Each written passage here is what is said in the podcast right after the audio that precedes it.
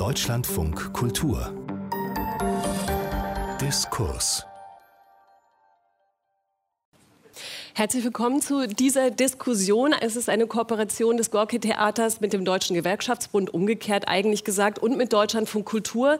Ähm, letzteres zeichnet diese Diskussion auf. Wenn Sie uns also jetzt gerade nicht sehen und nicht vor Ort sind, sondern uns jetzt im Radio hören, dann muss ich sagen, das ist ein Mitschnitt vom 1.9.2021. Mein Name ist Christine Watti. Herzlich willkommen. Das Datum habe ich also genannt, 1. September. Das ist der Antikriegstag, der, um es einfach zu sagen, den Weltfrieden als Ziel haben könnte oder mindestens daran erinnern möchte, dass das eine Option wäre für die ganze Welt. Und je nach persönlicher, also Antikrieg und natürlich damit Frieden, und je nach persönlicher Betroffenheit kann man diesen Tag wahrscheinlich mehr oder weniger hoffnungsfroh begehen, je nachdem, wo man lebt, welche Geschichte man selber mitbringt. Und wenn man jetzt ganz direkt in Deutschland auf die Nachrichtenlage schaut, dann müssen wir natürlich auch irgendwann im Lauf dieser Diskussion über Afghanistan sprechen und vielleicht auch gerade an diesem Tag, wo ja absurderweise aus einem militärischen Abzug, der irgendwie für Frieden stehen könnte, eine maximal dramatische Backlash-Situation für ein ganzes Land zu werden scheint. Und diese Blaupause Afghanistan dient natürlich oder die kann man übertragen auf viele andere Krisenherde auf der Welt. Nur da gucken wir jetzt eben gerade ziemlich genau hin. Und dann haben wir ja noch diesen Treiber für ganz viele Konflikte, der uns im sogenannten gemütlichen Westen auch was anhaben kann, selbst wenn wir uns einigermaßen konfliktfrei aktuell durch die Welt bewegen können, nämlich den Klimawandel. Das sieht also alles nicht so richtig gut aus an diesem Antikriegstag 2021. Und vor allem kann man an dem auch die große Frage stellen, wieso ist es eigentlich so? Wieso müssen wir jetzt diese ganzen Themen besprechen, wo es doch auch mal die große Hoffnung gab, dass der Fall des sogenannten Eisernen Vorhangs irgendwie vielleicht auch global die Welt in Ordnung bringen kann? Wie kriegen wir also eine Welt mit einer Sicherheitspolitik hin, die so übergreifend funktioniert, dass wir all diese verschiedenen Krisen und Konfliktherde nicht mehr so detailliert betrachten müssten? Diese Frage können wir leider in den nächsten anderthalb Stunden wahrscheinlich nicht beantworten. Ich würde mir das natürlich sehr wünschen, aber es gibt sehr, sehr viele Perspektiven darauf und natürlich noch weitere Fragen mehr. Und äh, dazu möchte ich das tolle Podium begrüßen. Das ist einmal Hanna Elisabeth Kurnoth. Sie ist Expertin für Klimawandel und Sicherheitspolitik bei Adelphi. Das ist eine Beratungseinrichtung für Klima, Umwelt und Entwicklung. Herzlich willkommen, Hanna Kurnoth. Hallo. Ich freue mich außerdem, dass da ist Olga Sparaga. Sie lehrt Philosophie am European College of Liberal Arts in Minsk. Als Mitglied des Koordinierungsrates des politischen Organs der Protestbewegung in Belarus wurde sie im Oktober 2020 inhaftiert und floh dann, um einer weiteren Strafverfolgung zu entgehen, nach Vilnius. Im Juni, das liegt hier schon bereit, um es auch mal in die Luft zu halten, hat Olga Sparaga im Surkamp Verlag das Buch Die Revolution hat ein weibliches Gesicht, der Fall Belarus veröffentlicht. Auf dieses Buch werden wir auch eingehen, aber natürlich viele weitere Fragen Fragen stellen an Olga Sparaga. Herzlich willkommen. Schön, dass Sie da sind. Pascal Delhomme ist akademischer Rat am Philosophischen Seminar der Europa-Universität Flensburg und er arbeitet unter anderem zur Rolle des Vertrauens für eine kooperative Sicherheitspolitik. Und dieser Begriff des Vertrauens, den kann ich schon voraussagen, den werden wir sehr gut auseinandernehmen müssen, um zu schauen, ob wir denn damit weiterkommen, wenn wir uns heute überlegen, wie es mit der Welt und dem Frieden weitergehen kann. Herzlich willkommen, Pascal Delhomme. Schön, dass Sie da sind. Jetzt aber der Veranstalter. Rainer Hoffmann, Vorsitzender des Deutschen Gewerkschaftsbundes. Herzlich willkommen. Schön, dass Sie da sind, dass Sie das möglich machen heute Abend. Dankeschön. Ja, So, ich habe ja schon gesagt, in der nächsten Stunde wird es jetzt nicht alles zu lösen sein, was wir besprechen müssen, aber wir brauchen vielleicht ein paar konkrete Beispiele und Ausführungen von dem Podium hier, um zu schauen, in welche Richtung Sie denn jeweils denken, wenn Sie sich die Welt und das Thema Weltfrieden anschauen und wie man es erreichen könnte.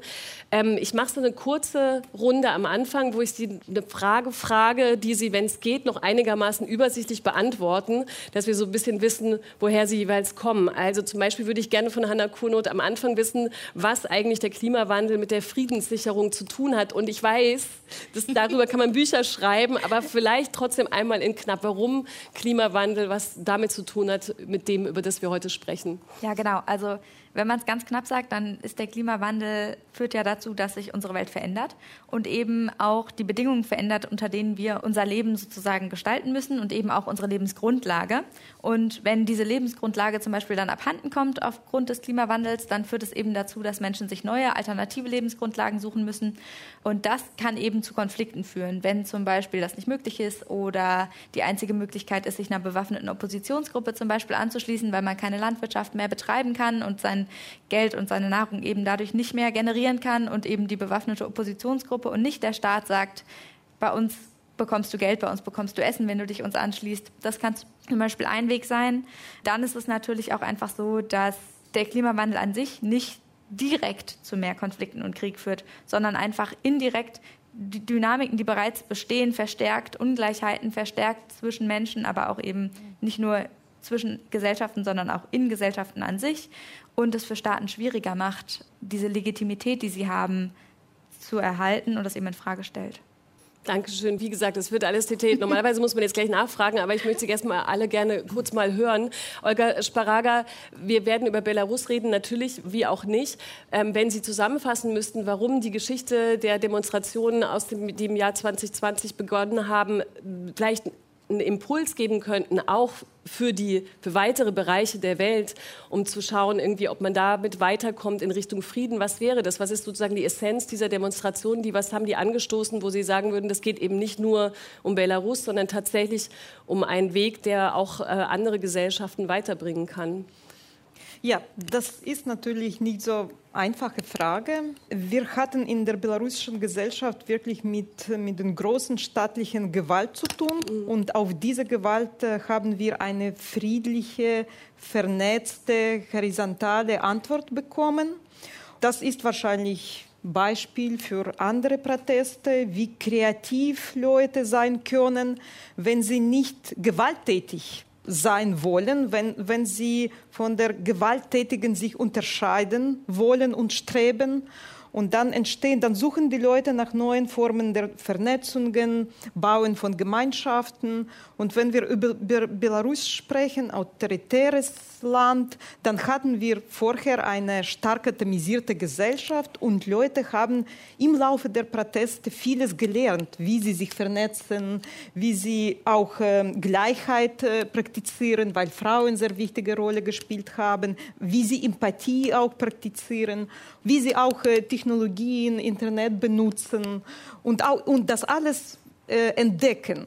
Kreativität, Vernetzung, neue Technologien, Gleichheit, LGBT-Gruppen waren auch aktiv, ältere Leute und diese Unterschiede und Gleichheit das alles zusammen und äh, das alles im Laufe der Proteste zu lernen und zu praktizieren, das hat uns selbst begeistert und ich denke, das begeistert auch die Leute außerhalb von Belarus. Mhm. Kurze Nachfrage doch an der Stelle, weil wir jetzt schon in der Vergangenheit sprechen, aber eigentlich äh, schreiben Sie auch in Ihrem Buch, dass es eben eine Revolution im Fortschritt oder im Wandel ist. Also die Revolution ist ja nicht vorbei, so beschreiben Sie sie. Ne? Man, wir können gar nicht über die Vergangenheit sprechen, sondern wir sprechen eigentlich über einen Zustand, der ja anhält obwohl er nicht mhm. aufgelöst ist, also ja, das Problem nicht gelöst ist. Ja, wir haben jetzt keine Proteste, aber wir haben andere Formen, Widerstand. Ich nenne das mit drei Worten jetzt äh, Widerstand, Sorge, äh, Geduld, was jetzt in der belarussischen Gesellschaft passiert. Die Leute haben die Gesellschaft sich selbst auf neue Weise entdeckt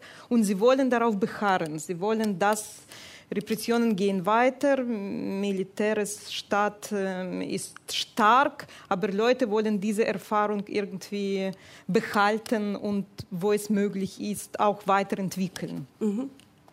Rainer Hoffmann an der Stelle, warum eigentlich ist der Antikriegstag ein Tag, der tatsächlich für den Deutschen Gewerkschaftsbund und für Gewerkschaften ein bedeutungsvoller Tag ist, mit dem Sie auch begehen und wegen dem wir auch eine Veranstaltung dieser Art natürlich jetzt gerade machen? Ja, seit 1957 äh, veranstalten die deutschen Gewerkschaften den Antikriegstag am 1. September, dem Überfall der Nationalsozialisten auf Polen, der Ausgangspunkt für einen ganz schrecklichen Weltkrieg mit Millionen Opfern.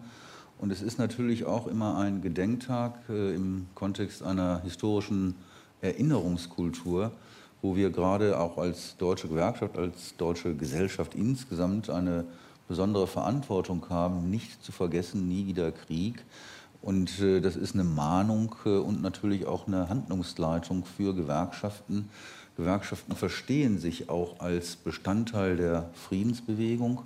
Und deshalb ist es uns wichtig, äh, diese historische Erinnerung wachzuhalten auf der einen Seite, aber natürlich auch immer mit den aktuellen Gegebenheiten sich auseinanderzusetzen, weil wir wissen, diese Welt ist alles andere als friedlich. Wir haben über 120 Konfliktherde auf unserem Globus. Äh, ein paar werden wir heute hier bereden. Und äh, das ist, glaube ich, ganz wichtig, dass die Gewerkschaften als eine Organisation, die für Frieden, Unabhängigkeit und Demokratie steht, dieses auch immer wieder hervorhebt. Und zwar nicht nur am 1. Mai, beispielsweise, dass wir uns dafür einsetzen, dass der 8. Mai, der Tag der Befreiung vom Faschismus, zu einem bundesweiten Feiertag wird, äh, auch als ein Tag der Erinnerung, weil vergessen können wir die Schreckensherrschaft der Nationalsozialisten mit den schrecklichen Folgen niemals. Und mhm. deshalb danke ich dem Gorki-Theater an dieser Stelle für die Kooperation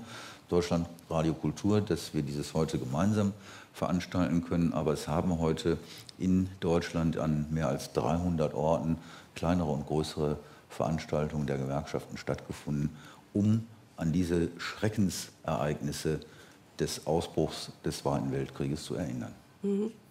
Ähm, können Sie, Herr Hoffmann, neben dem Erinnern noch kurz auch jetzt schon mal im Vorhinein zusammenfassen, wie denn Gewerkschaften dabei helfen können, Frieden zu sichern? Also über das Erinnern, das daran Denken, das Ermahnen. Aber vielleicht können Sie da noch mal einen Einblick auf das geben, was wir natürlich noch mal dann konkret besprechen würden, äh, werden. Ja. Ein, ein, ein, ganz wichtiger Bestandteil für friedliches Zusammenleben ist natürlich immer auch soziale Sicherheit, dass Menschen in halbwegs geordneten Verhältnissen leben können, ohne Not, äh, ohne Armut und das nicht nur in Deutschland. Die Gewerkschaften waren immer äh, Internationalisten gewesen. Wir engagieren uns zusammen mit den europäischen Gewerkschaften im Internationalen Gewerkschaftsbund, um mit einer Politik von sozialer Gerechtigkeit am Ende auch ein Fundament zu legen für friedliches Zusammenleben. Und äh, das beschäftigt uns mehr oder weniger in der täglichen Auseinandersetzung, wenn es auch um die Herstellung von sozialer Gerechtigkeit in Deutschland, in Europa, aber insbesondere auch im internationalen Kontext geht. Wir haben erlebt, erleben müssen, dass beispielsweise aufgrund der Pandemie in den letzten Monaten die Armut äh, in vielen Weltregionen wieder massiv gestiegen ist. Das ist äh, ein Problem, das kann uns nicht egal sein, sondern als Gewerkschaften kämpfen wir halt eben nicht nur für den inneren Frieden, für den sozialen Frieden hier in Deutschland, sondern auch für den Weltfrieden. Und da ist die soziale Sicherheit der Menschen die dann in Freiheit und in Unabhängigkeit leben können unter demokratischen Bedingungen, eines der ganz zentralen Voraussetzungen. Mhm.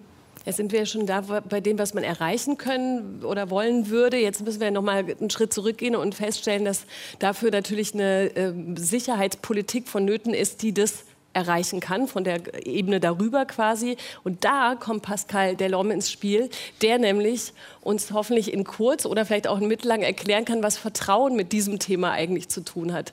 Also wie, wie kann man eine Sicherheitspolitik herstellen, die tatsächlich funktioniert, ohne dass wir immer wieder in die gleichen, also das können Sie nicht natürlich abschließend beantworten, aber wa warum äh, setzen Sie auch auf diesen Punkt, dass es eine Vertrauensebene geben muss, sowohl zwischen natürlich den Bürgerinnen und Bürgern und ihrer Regierung, aber eben auch zwischen verschiedenen Staaten und Regierenden?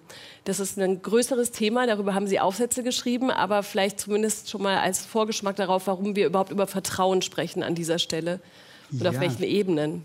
Vielleicht kurz auf, auf die zwei Themen, die gerade angesprochen ja, worden ja. sind. Einmal in Bezug auf Frieden.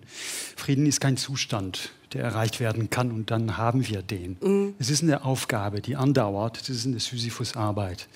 Und das ist eine Aufgabe, die wir nie allein, nie ohne und nie gegen die anderen werden realisieren können, sondern nur mit den anderen. Und zwar mit den anderen, mit denen wir Konflikte haben könnten. Mit unseren Freunden brauchen wir vielleicht nicht Frieden. Und das macht die Aufgabe schwierig. Und wenn die Aufgabe eine gemeinsame Aufgabe ist, dann haben wir einen Bezug zum eigenen Teil der Aufgabe und das ist die Verantwortung, weil es uns nicht in Differenz lassen kann. Wir haben aber einen Bezug zum Teil der anderen. Und da spielt Vertrauen eine wesentliche Rolle. Wenn wir nicht alles kontrollieren, alles vorgeben oder, oder alles aufdrücken, dann müssen wir den anderen ihren Freiheitsraum lassen, den anerkennen, den respektieren und vertrauen. Die Schwierigkeit besteht darin, die Bedingung des Vertrauens zu haben, sodass wir nicht blauäugig ins Verderben laufen, beziehungsweise dass wir auch in unserer Verantwortung für die anderen vertrauenswürdig sind. Das hat, weil Sie die Sicherheit angesprochen haben, auch eine wesentliche Rolle für eine bestimmte Art der Sicherheitspolitik. Heute, wenn wir von Sicherheitspolitik sprechen, sprechen wir eher von einer gefahrenzentrierten Sicherheitspolitik.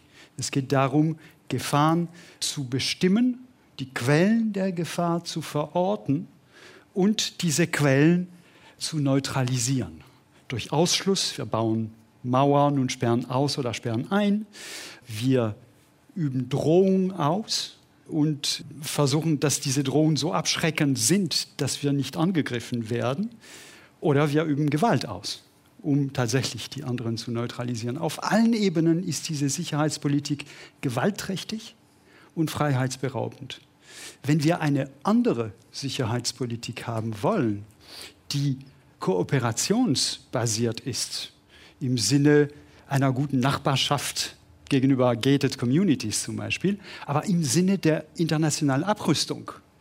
Dann ist es eine Politik der Kooperation in dem Sinne, in dem die KSZE zum Beispiel in den 80er Jahren Konferenz zur Sicherheit und Kooperation in Europa eine entscheidende Rolle gespielt hat.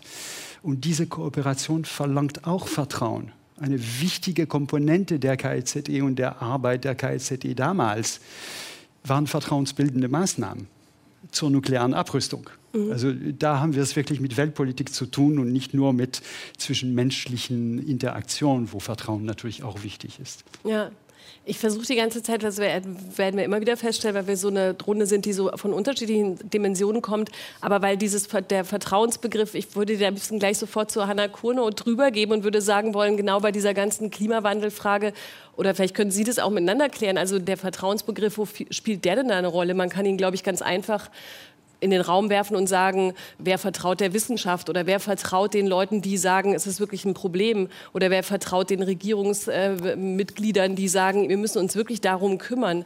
Also dieses Vertrauensthema, glaube ich, scheint mir zumindest jetzt als ähm, nicht Politikwissenschaftlerin, aber genau da ja auch ein großes Thema zu sein, warum es so schwer ist, überhaupt daran zu kommen und dieses Thema überhaupt nach vielen Jahren ernst zu nehmen. Können Sie den Vertrauensbegriff mal in die Klimawandelpolitik reintun? Also Sie gleich ihn übernehmen und Sie dann nochmal ihn da reinschieben, bitte? Ja, ich kann es auf jeden Fall versuchen. Also ich glaube, was man jetzt gerade schon so ein bisschen gehört hat, ist, dass es unterschiedliche Vertrauen gibt, die da eine Rolle spielen. Also mhm. einmal das Vertrauen in Wissenschaft zum Beispiel und eben auch in die unterschiedlichen Ergebnisse, die es da gibt, oder jetzt zum Beispiel den IPCC-Bericht, der ja ganz deutlich auch sagt, der Klimawandel ist menschengemacht und schreitet fort. Äh, sehr spannend auch auf jeden Fall. Und dann eben das Vertrauen zwischen Menschen zum Beispiel zu dem Staat, in dem sie leben, der nämlich, wie jetzt zum Beispiel in Deutschland vor kurzem mit der Hochwasserkatastrophe, ganz wichtige Aufgaben erfüllt bei Extremwetterereignissen, wo man darauf vertrauen muss, dass es einen Staat gibt oder zumindest irgendwie Systeme, die das zum Beispiel auffangen und dann aber eben auch das Vertrauen darauf, dass eine Staatengemeinschaft, die ja irgendwie dieses globale System, in dem alles mit allem vernetzt ist, ja auch leitet oder die eigentliche Aufgabe hat, es zu leiten, dass die das im Blick haben und auch fähig sind, da Entscheidungen zu treffen und sozusagen eigentlich dem Wunsch jüngerer Generationen nachzukommen, irgendwie noch unter diesem 1,5 oder zumindest 2 Grad Ziel zu bleiben.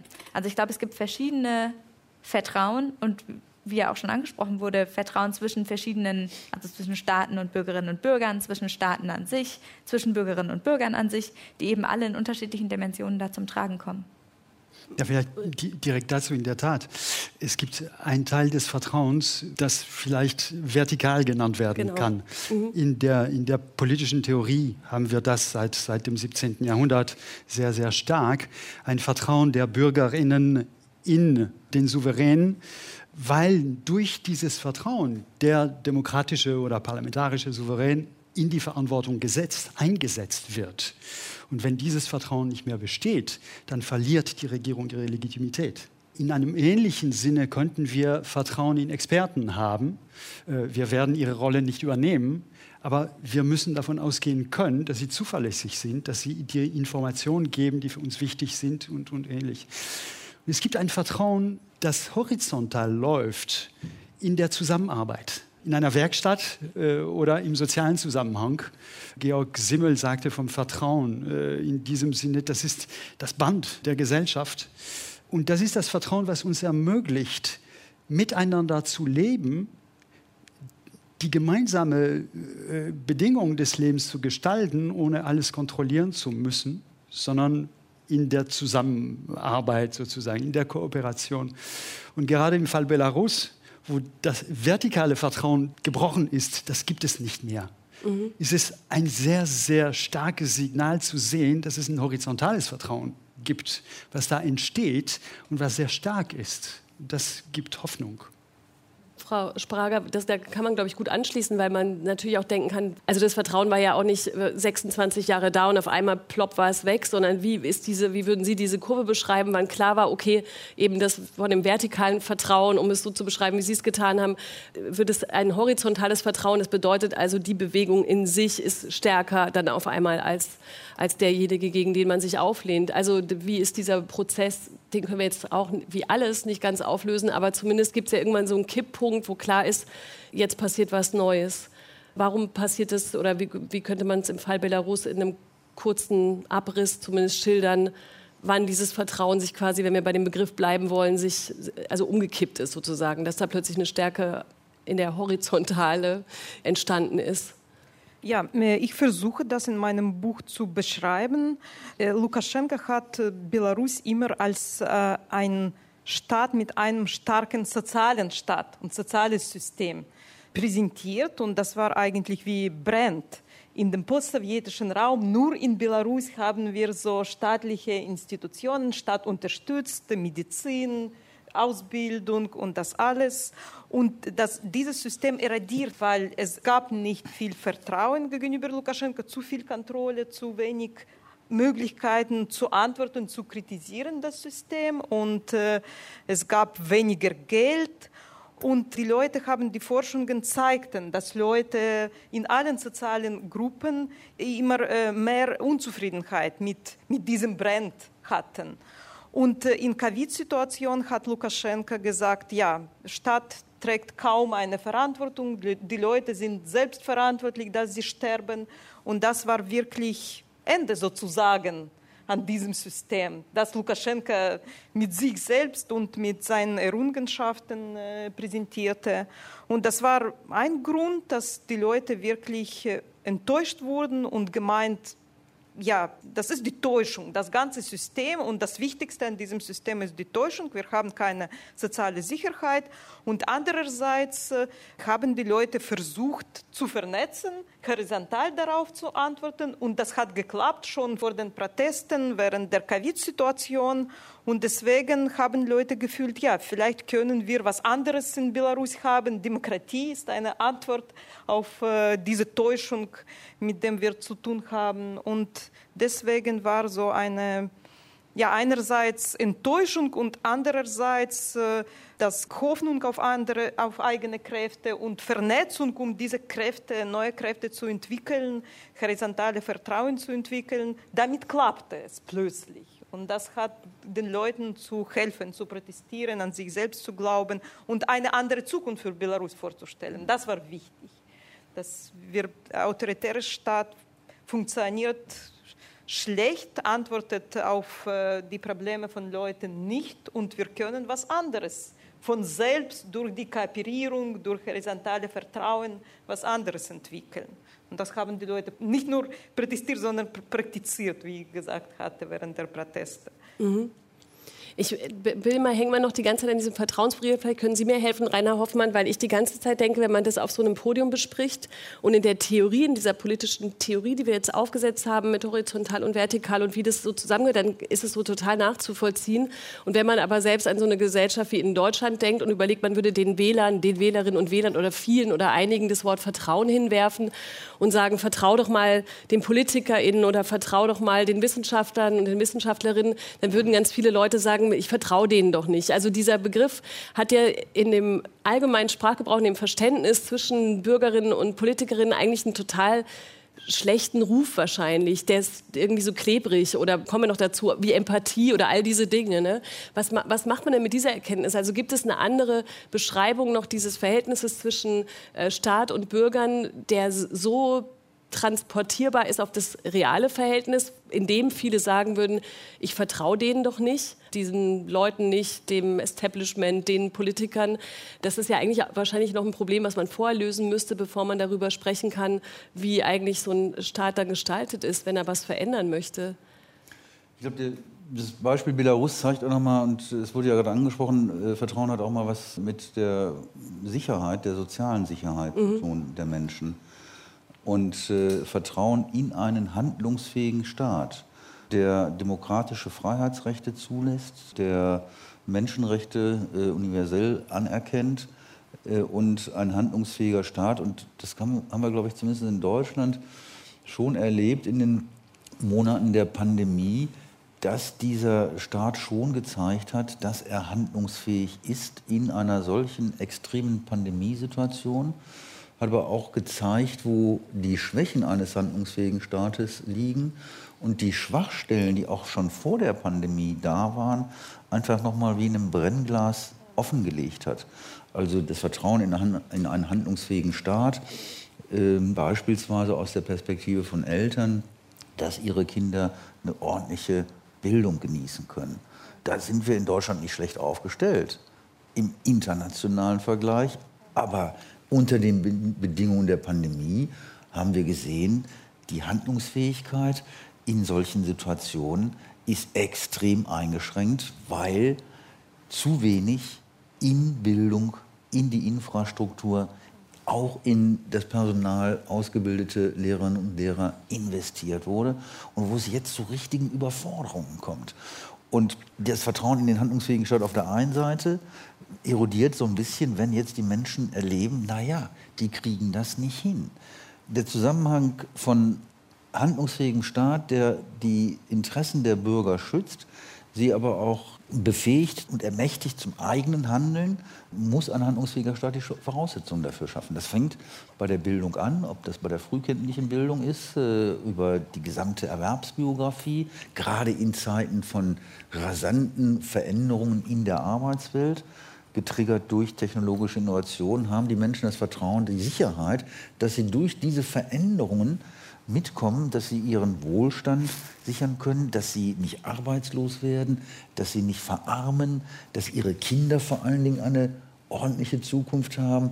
Und das setzt Vertrauen voraus in einen handlungsfähigen Staat, den wir, glaube ich, die Schwächen in der Pandemie offengelegt wurden auch wenn wir eines der reichsten Volkswirtschaften auf diesem Globus sind. Oder eine Erwartungshaltung. Aber gut, Hanna Kunert möchte ja, genau. anschließen. Ich, ich hatte da, mir kam nur eine Sache in den Kopf, und zwar genau dieses, dass der Staat ja eigentlich nicht nur handlungsfähig sein muss für uns heute, sondern eben auch für zukünftige Generationen. Also dass dieses Vertrauen ist ja nicht nur wichtig, dass es jetzt besteht, sondern im Grunde ist es auch wichtig, dass dieser Weitblick da ist, um eben Vertrauen im Jetzt zu sichern, weil wenn es quasi ja keinen Morgen gibt, dann muss ich auch nicht im Heute vertrauen. Bitte, Sie wollten gleich. Ja, zwei, ja. zwei Bemerkungen auch. Zuerst glaube ich, ist es wichtig, zwischen Zutrauen und Vertrauen zu unterscheiden. Es gibt Dinge, die wir Menschen zutrauen. Wir nehmen an, dass sie es schaffen können. Das heißt noch lange nicht, dass wir ihnen vertrauen. Die Fähigkeit, etwas zu machen. Ich traue manchen zu, mich zu betrügen. Äh, aber natürlich, diesen Menschen werde ich nicht vertrauen. Und dann das Vertrauen. Ich traue ihnen zu, etwas zu tun und ich vertraue, dass es in meinem Sinne sein wird. Und da gibt es möglicherweise an beiden Stellen ein Problem. Wir trauen der Regierung oder manchen Institutionen einiges nicht zu, obwohl wir ihnen vertrauen würden. Und wir vertrauen nicht, weil wir denken, sie machen sowieso, was sie wollen und hören nicht, was, was in unserem Interesse ist. Und hierbei merken wir, dass wir die allerwichtigsten Sachen unseres Lebens anderen anvertrauen. Die Erziehung unserer Kinder, unser Geld, unsere Sicherheit, die Belange des Staats und des Zusammenlebens, unsere Gesundheit. Das ist alles Sachen, die wir nicht selbst erledigen, sondern die wir anderen anvertrauen. Und deswegen ist es so wichtig, dass das funktionieren kann. Und die Frage, die wir uns stellen müssen, ist, unter welchen Bedingungen können wir so etwas für Vertrauen realisieren? Und das wäre eine sehr wichtige Frage für die Friedenspolitik und die Sicherheitspolitik. Und wollen wir da schon so mögliche Bedingungen vielleicht gleich mal in den Raum stellen, die dazugehören würden? Oder muss man die von Gesellschaft zu Gesellschaft anschauen? Also es gibt äh, einige Bedingungen, unter denen wir anderen vertrauen können. Mhm. Zum Beispiel, dass wir davon ausgehen, sie sind vertrauenswürdig. Wir haben Erfahrungen mit ihnen gemacht oder sie haben einen guten Ruf. Oder soziologisch, sie sind uns ähnlich. Und dann vertrauen wir eher als, als in anderen Fällen, ob es uns gefällt oder nicht. Aber an der Stelle würde ich noch ja. einen anderen Begriff in die Debatte äh, einbringen. Vertrauen die Menschen uns auf der Grundlage von Verschiedenartigkeit. Und das setzt Akzeptanz voraus. Ja. Und ich glaube, das ist schon auch ein, eine wichtige Ressource, die Fähigkeit auch von Akzeptanz, Anerkennung von Vielfalt, von Anderssein, gerade im gesellschaftlichen Zusammenleben, gerade in einer Gesellschaft hier wie in Deutschland, wo wir uns lange schwer damit getan haben, oder die Politik, Teile der Politik sich schwer damit getan haben, dass äh, wir schon lange ein Einwanderungsland sind, wo andere Menschen mit anderen kulturellen Erfahrungen, mit anderen religiösen Vorstellungen zusammenleben und jetzt friedlich zusammenleben, nicht aggressiv sind. Und die Akzeptanz in die Verschiedenartigkeit, glaube ich, ist eine ganz wichtige Ressource aufgrund der Vielfalt in unserer Gesellschaft. Der andere, und das waren, wir haben heute den 1. September, die Nationalsozialisten, die Ausrottung der Juden war genau eben diese Intoleranz gegenüber anderen Glauben beispielsweise. Also diese Vielfalt, die wir haben, was eine richtige Ressource ist, setzt Vertrauen und Akzeptanz voraus. Und wir erleben ja gerade schon auch in Deutschland, in Europa, dass das, was die Ursprünge des Faschismus in Deutschland waren, wieder an Zuspruch gewinnt, weil Akzeptanz in Verschiedenartigkeit, in Unterschiedlichkeit, in Vielfalt in Frage gestellt wird. Und von da aus finde ich Vertrauen und äh, Akzeptanz, glaube ich, nochmal zwei Begriffe für den Diskurs, äh, den man zusammendenken muss. Ja ganz kurz, tatsächlich Akzeptanz. Ich, ich wollte nur äh, in Bezug auf, auf, Vertrauen noch äh, zwei Punkte erwähnen. Einmal die Einbeziehung von Dritten. Wenn wir eine Sache öffentlich machen, wenn wir Zeugen haben, stärkt das das Vertrauen. Und es gibt auch etwas, was alle Vertrauensforscher betonen auch, eine Kultur des Vertrauens. Wenn wir in einer Gesellschaft leben, wo Vertrauen gut gehießen wird und nicht für Dummheit erklärt wird, dann ist Vertrauen sicherer und ist der Missbrauch von Vertrauen etwas, was gesellschaftlich verpönt ist. Und Fukuyama, ein Vertrauensforscher, sagt, es gibt High-Trust Societies und Low-Trust Societies. Also es geht auch darum, diese Kultur des Vertrauens. Und das geht auch mit der Kultur der Akzeptanz zusammen. Es ist nicht nur ein zwischenmenschliches Verhältnis, es ist ein gesellschaftliches Problem, was da angesprochen wird. Mhm. Sie haben gerade vorhin ein Bild gezeichnet. Ich traue ihm zu, wem auch immer, ich traue ihm zu, dass er mich betrügt oder mich bestiehlt. Das traue ich ihm zu, deshalb vertraue ich ihm nicht. Ja. Und das knüpft so ein bisschen an, an zumindest meinen Gedanken, das traue ich dem zu, passiert ja in dieser Gesellschaft ganz häufig gegenüber Andersdenkenden, äh, Menschen aus anderen Kulturen, mhm. dass wir denen das gerade zutrauen. Und unsere eigene Ethnie vertrauen wir viel mehr, weil denen trauen wir das nicht zu. Also hier kommt eigentlich so auch eine Polarisierung rein, dass diese Verschiedenartigkeit und deshalb war mir der Begriff der Toleranz und der Akzeptanz nochmal wichtig, äh, weil wir erleben in dieser Gesellschaft, dass ich Menschen, die beispielsweise aus größter Not nach Deutschland, nach Europa geflohen sind, denen alles Mögliche zutraue, aber nichts Gutes und ihnen Menschen nicht vertraue, weil sie ein Bild, eine Vorstellung davon haben und einen Mangel an Akzeptanz und Toleranz, Toleranz für Vielfalt. Und ich denke, das muss man, glaube ich, noch mal ganz stark machen, wenn es auch darum geht, äh, friedliches Zusammenleben zu organisieren. Wir sprechen jetzt über die Bedingungen des Vertrauens und äh, von friedlichen Verhältnissen. Und wir haben schon darüber gesprochen, dass horizontale Verhältnisse sehr wichtig sind.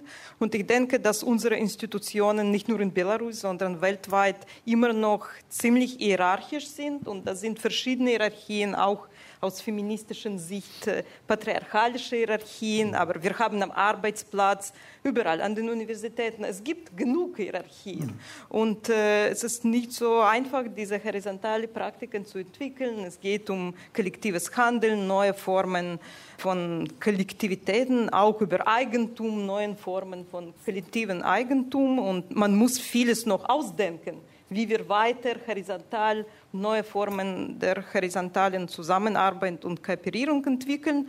Und das Zweite, was wichtig ist, natürlich Care-Arbeit, Care-Work. Wir haben gesehen, wie große Rolle die Care-Work hat.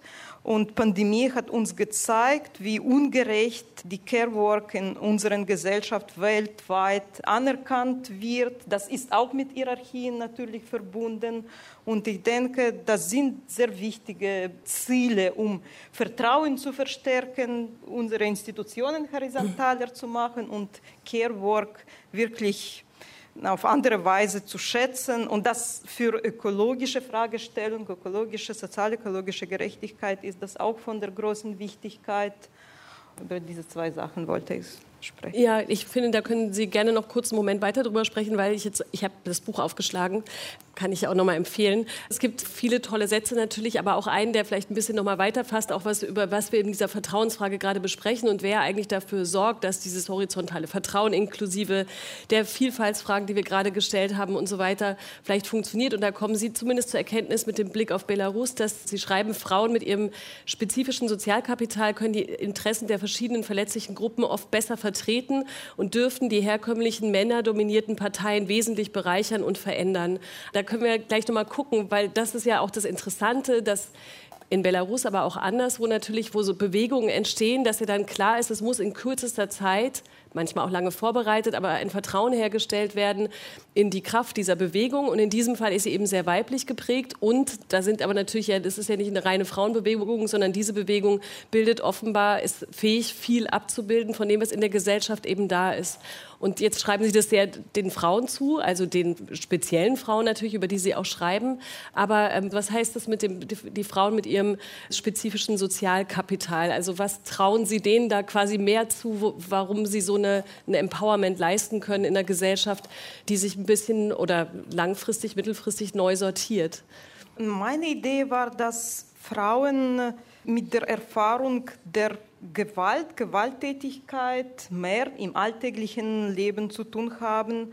Und ich habe auch ähm, Bezug auf äh, Judith Butler gemacht und ihre Idee ist, dass die Leute und spezifisch Frauen ihre Verletzlichkeit in Aktivismus verwandeln können, wenn sie zusammen diese Erfahrung reflektieren. Und das habe ich im, Gefängnis auch erlebt.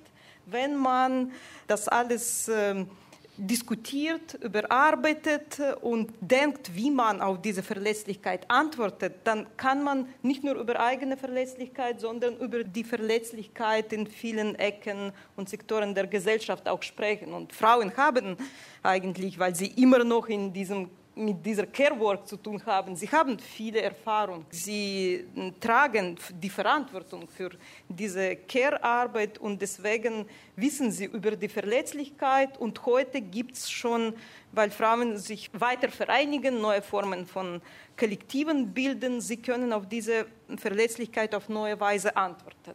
Und das ist auch international. Das ist auch heute wichtig, dass Frauen auf diese Verlässlichkeit in verschiedenen Ecken der Welt antwortet und einander helfen, wie man darauf reagiert. Und sozialer Staat, wir brauchen sozialen Staat, aber nicht den paternalistischen, sondern aktivierenden und was das bedeutet.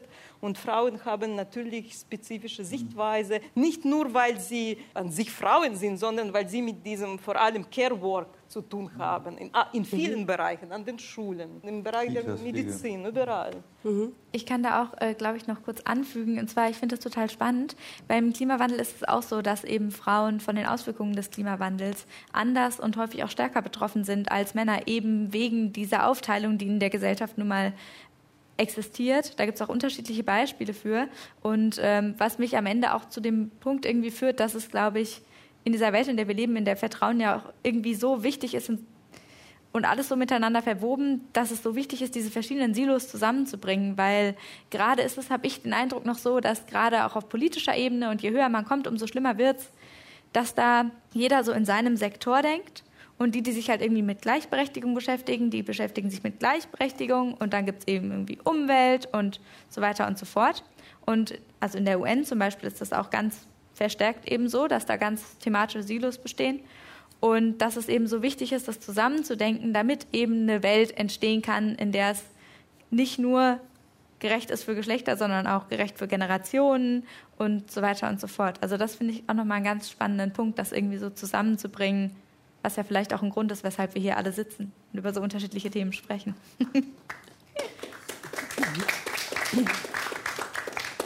Aber wie macht man das denn jetzt? Also ist es in der Klimabewegung sozusagen, können wir hier schon, also man kann von so einer Extremsituation wie in Belarus, einer Revolution, davon sprechen, dass man es da sehen kann, wie es aussieht, wenn plötzlich andere Leute sagen, ich möchte das jetzt durchsetzen, was ich mache und wir können eine andere Besetzung sozusagen oder eine Abbildung einer Gesellschaft darstellen. Wie ist es denn in der, in der Klimabewegung? Gibt es denn da schon also ich frage jetzt extra so, als hätte ich noch nie davon gehört, aber damit Sie auch eine, also eine Möglichkeit haben, so ein paar Beispiele zu erzählen, kann man sagen, dass zumindest dieses Thema Klimawandel auch zur Folge wenigstens hat, dass anders daran, daran gearbeitet wird oder versucht wird, das zu vermitteln, abseits der Strukturen, die natürlich genauso vorgartenmäßig gestaltet sind? Ja, ich glaube auf jeden Fall. Also ich muss es wahrscheinlich nicht erklären. Es gibt genug Bewegungen, ähm, gerade auch in den letzten Jahren, Fridays for Future oder ähm, Extinction Rebellion, äh, die überall auf der Welt aktiv werden. Ähm, und ich glaube, es ist auch so, ich weiß nicht, vielleicht hat es, hat es auch ein bisschen mit Generationen zu tun. Also diese Generation, die eben aufgewachsen ist, irgendwie mit Smartphones und mit Internet, die so verknüpft ist für mich so Erasmus und so, das, das gab es ja alles schon. Damit bin ich irgendwie groß geworden. Es war klar, es gibt Möglichkeiten, ins Ausland zu gehen, gefördert zu werden, ähm, auch über den Staat oder über Organisationen. Und da ist irgendwie, glaube ich, manchmal eine andere Nähe da zu Menschen, die einem geografisch nicht nah sind, aber irgendwie trotzdem Probleme und Herausforderungen teilen. Und der Klimawandel ist eben eine dieser Herausforderungen, die wir über Generationen und eben auch über Ländergrenzen hinweg alle teilen. Und zwar auf unterschiedliche Art und Weise. Natürlich habe ich nicht die gleichen Herausforderungen. Das würde ich mir auch niemals anmaßen wie jemand, der jetzt zum Beispiel gerade in Mali lebt und vielleicht anfängt zu arbeiten oder in Afghanistan oder eben vielleicht in Dänemark.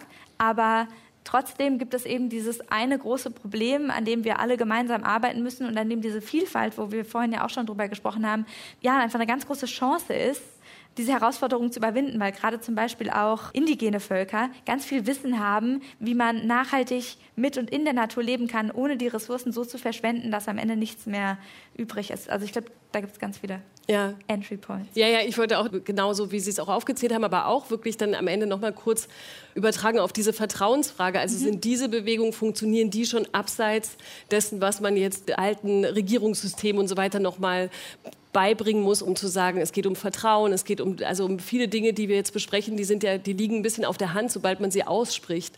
Und sie haben immer was damit zu tun, dass Strukturen eben so gestaltet sind, dass es hierarchische Strukturen gibt und dass da an vielen Stellen die nicht mehr funktionieren in dem, was wir gerade wollen, wenn man von einem friedlichen Zustand spricht. Aber gerade diese neuen Bewegungen sind die anders in sich so aufgebaut, dass diese Vertrauensfragen, gerade wenn sie auch global agieren, gar nicht so mehr zum Tragen kommen, weil die dieses Vertrauensthema schon ganz anders angehen, weil vielleicht Hierarchien fehlen, weil vielleicht man schon anders denkt als, als eben in den äh, Strukturen, die wir bisher so kennen.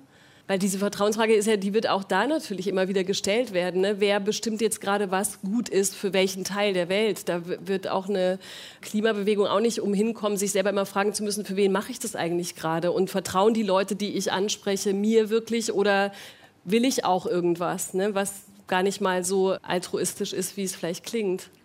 Ja, das ist eine spannende Frage. Also ich glaube nicht, dass Vertrauen einfach immer irgendwie existiert. Ich glaube, alle Gruppen, die aktiv sind, müssen sich Vertrauen auf eine bestimmte Art und Weise auch verdienen. Und das ist auch zu Recht so und das ist auch ganz wichtig, dass es so ist. Im Hinblick darauf, wer spricht für wen und für wen und was steht man ein, mhm. ist es, glaube ich, so, dass man selbst schon auch immer aus seiner eigenen Perspektive schaut. Also natürlich setze ich mich irgendwie für die Sachen ein, die mir wichtig sind und die sind mir ja nicht ohne Grund wichtig, sondern ich komme halt nun mal aus einem bestimmten Land und bin in bestimmten Kontexten groß geworden. Und deshalb ist, glaube ich, diese Vielfalt zur Gewinnung und zum, auch zum Erhalt des Vertrauens unendlich wichtig, weil der Klimawandel eben ein Problem ist, den man aus allen Perspektiven sehen muss, genauso eben wie Gleichberechtigung zum Beispiel und wie so viele Herausforderungen, vor denen wir stehen. Und wenn Bewegungen es schaffen, diese vielen Perspektiven an einen Tisch zu bringen, dann in meinen Augen zumindest persönlich erhöht es nur das Vertrauen, was ich in die Bewegung haben kann, weil ich dann auch weiß, dass alle Stimmen zu Wort kommen und eben nicht nur eine Stimme dominiert. Mhm. Bitte. Direkt dazu, ich finde es äh, sehr spannend, dieses, dieses Thema des Vertrauens in, in der Art und Weise. Eine der Kritiken, die gegenüber traditioneller Sicherheitspolitik oder Friedenspolitik gemacht wird, ist, dass einige Akteure, internationale Akteure, die es studiert haben, Master in Friedenssicherung oder, oder, oder ähnliches, kommen und sagen, wir haben die Methode. Und dann bitten um Vertrauen. Ja. Diejenigen, die um Vertrauen bitten, denen sollte man am liebsten nicht vertrauen. Das ist äh, eigentlich, äh, wenn sie wirklich vertrauenswürdig wären, würde, würden sie es. Also, wenn ich komme und sage, vertrau mir, dann ist es ein schlechtes Zeichen. Das Vertrauen geht in die andere Richtung. Ja, es gibt an verschiedenen Orten Menschen, die sich auskennen, die andere Praktiken haben, die einen Reichtum an Erfahrung mitbringen. Und da ist Vertrauen wirklich angesagt obwohl es uns fremd ist, zum guten Teil. Aber das ist produktiv. Und was entsteht in Belarus wie in diesen äh, Bewegungen, die Sie genannt haben, sind tatsächlich Empowerment von neuen politischen Subjekten, divers äh, und, und die wirklich etwas Neues bringen. Und das ist eine wichtige Entwicklung. Das ist, glaube ich, wirklich schwer auch aufzudröseln, wie globale Bewegungen nicht immer wieder reproduzieren, dass es am Ende doch natürlich eine Gruppe gibt, die es besser weiß als die andere, dass sie eben gar nicht so vielfältig sind. Ich meine, äh, Fridays for Future und so weiter musste sich auch mit der Kritik, glaube ich, immer mal wieder auseinandersetzen, dass es eine sehr weiße Bewegung ist und so weiter. Also klar, weil das, ist, das passiert, wenn Gruppen da sind. Und bei den großen Fragen ist ja dann immer die, okay, wenn man aber was verändern will, wie kriegt man dann am Ende dieses Vertrauen hin? Und bis zu diesem Moment habe ich gerade noch gedacht, dass Vertrauen eben eigentlich dann doch wieder so ein schwammiger Begriff ist, aber da finde ich, wird er total plastisch. Das ist genauso wichtig, ist mir noch eingefallen, auch zum Beispiel in Friedensverhandlungen, weil der Klimawandel nämlich nicht nur eine enorme Herausforderung ist, sondern auch in vielen Situationen auch eine Chance, Menschen an einen Tisch zu bekommen, die eigentlich über nichts reden können, aber zu sagen, hey, hier habt ihr eine Herausforderung, die teilt ihr. Das wird für euch alle gleichwertig wichtig in Zukunft. Darüber müsst ihr euch, also, oder das als Einstieg zu nutzen, um sich darüber zu unterhalten und so auch bei anderen Themen zusammenzufinden. Auf jeden Fall. Ich finde den Hinweis nochmal ganz spannend. Vertrauen ist nicht per se gut. Und gerade am Antikriegstag hatten viele Menschen Vertrauen im Nationalsozialismus. Und es hat gezeigt, dass Vertrauen ja. allein überhaupt nicht ausreicht. Und wenn man das jetzt ganz nochmal ein bisschen versucht abzubinden, weil wir laufen ja so ein bisschen auf, dem, auf das Ende der Diskussion äh, hinaus, da will ich schon nochmal anlässlich des Antikriegstages den Zusammenhang nochmal herstellen, wenn wir sozusagen die Klimaherausforderungen wirklich bewältigen wollen. Das erfordert enorme Ressourcen, äh, auch von reichen Gesellschaften. Und wenn wir zugleich äh, aber weitermachen mit unserer Rüstungspolitik, mit unserer klassischen Form der Verteidigungspolitik, wenn wir dem Wahnsinn hinterherlaufen, jetzt will ich doch noch, mal ein bisschen von den Überschriften her zum Antikriegstag, dann sage ja. ich, die zwei Prozent-Zielsetzung der NATO, zwei Prozent der Haushalte müssen für Rüstungsausgaben, für Verteidigungsausgaben aufgebraucht werden, ist ein Wahnsinn. Das würde Das, das, wür, das, würde für die Bundesrepublik bedeuten, wir haben heute in unserem Bundeshaushalt, der Rüstungsetat beträgt roundabout 40, 42 Milliarden. Wenn wir dem 2-Zielprozent gerecht werden wollen, dann würden es weitere 20 Milliarden ausmachen. Und das sind alles Ressourcen, die wir brauchen für die sozial-ökologische Transformation und nicht für Wettrüsten. Deshalb ist das ein Wahnsinn und deshalb finde ich auch am Antikriegstag den Zusammenhang von sozial-ökologischer, friedlicher Gestaltung, von Veränderungsprozessen und dem Wahnsinn von Rüstung, den Kontext einfach nochmal herzustellen und dass wir für Abrüstung und Entspannung uns stark machen. Und das wollten wir auch am 26. September machen.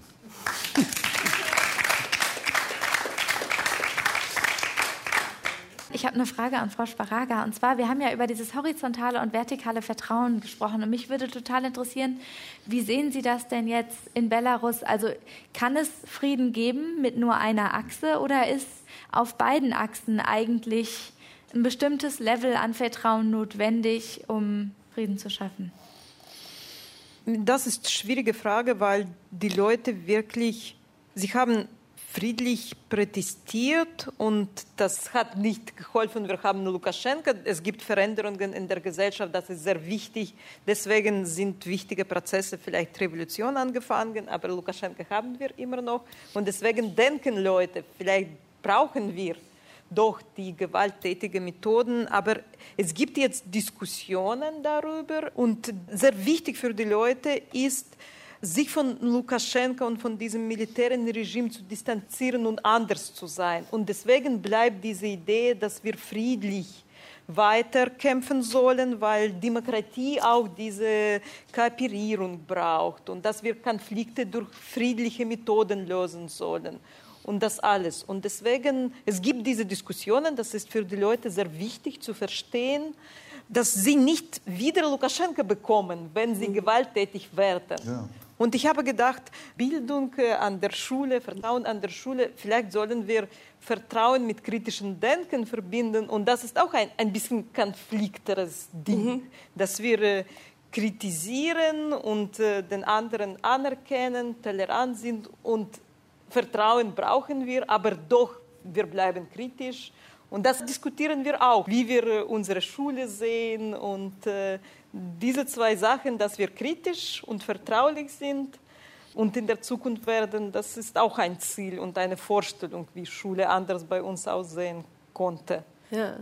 Dann jetzt vielleicht doch noch mal ein letztes, letztes Schlusswort, das ich auf jeden Fall gerne Ihnen übergeben würde, wirklich mit diesem kleinen Versuch zu gucken, was passiert in Belarus, wie geht es weiter oder was wäre Ihre, Ihr, Ihr kurz aufgesagtes Konzept oder die Konzeptualisierung dessen, wie wieder die nächsten Schritte sind. Also Sie haben auch im Buch natürlich zusammengefasst, was ja passiert ist, was sich verändert hat und was passiert jetzt oder sollte passieren. Ja, wir haben eine schwierige Situation, weil ähm, am institutionellen Niveau gibt es mehr Kontrolle und überall ist Miliz jetzt an den Schulen auch, an den Eingängen jetzt an den Schulen und an den Universitäten neue Positionen.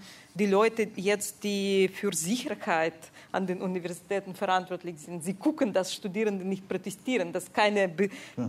Bedingungen entstehen, dass sie protestieren. Und äh, ja, wenn wir jetzt aus dem europäischen Kontext sprechen, ich träume davon, dass Belarus äh, im Fokus bleibt, dass äh, die Situation in Belarus diskutiert wird, dass die Leute sind äh, bereit für die Kooperierung. Sie brauchen die Kenntnisse und Fähigkeiten. Und in Deutschland sehe ich, wie die, die Gesellschaft, verschiedene gesellschaftliche Institutionen, wie bereit sie sind zu helfen, aber auf dem Niveau von Behörden, bürokratischen Niveau gibt es so viele Probleme mit Wiesen und so weiter. Und es gibt hier so einen Unterschied zwischen Unterstützung von unten und mhm. Möglichkeiten irgendwie von oben zu unterstützen und die ganze Zeit die Neigung von oben in Deutschland und in anderen europäischen Ländern, die Neigung vielleicht mit Lukaschenka in Dialog zu treten, das will er auch, aber ich bin dafür, dass in europäischen Ländern für, mit der Gesellschaft die neuen Formen der, von Dialog entstehen, mhm. nicht mit Lukaschenka. Mhm.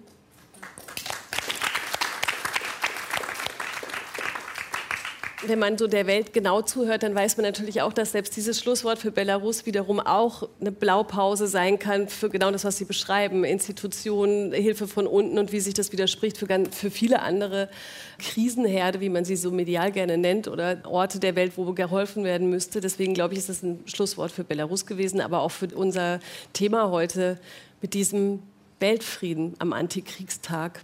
Ich sage jetzt nochmal, wer hier saß. Ich weiß nicht, ob Sie, Herr Hoffmann, als Initiator dieser Veranstaltung quasi nochmal was sagen wollen nach mir. Ich würde mich jetzt als allererstes mit hoffentlich Applaus bei Hanna Kurnot bedanken, bei Pascal Delhomme, bei Olga Sparaga und natürlich bei Ihnen, Rainer Hoffmann. Vielen Dank für dieses Gespräch. Dankeschön.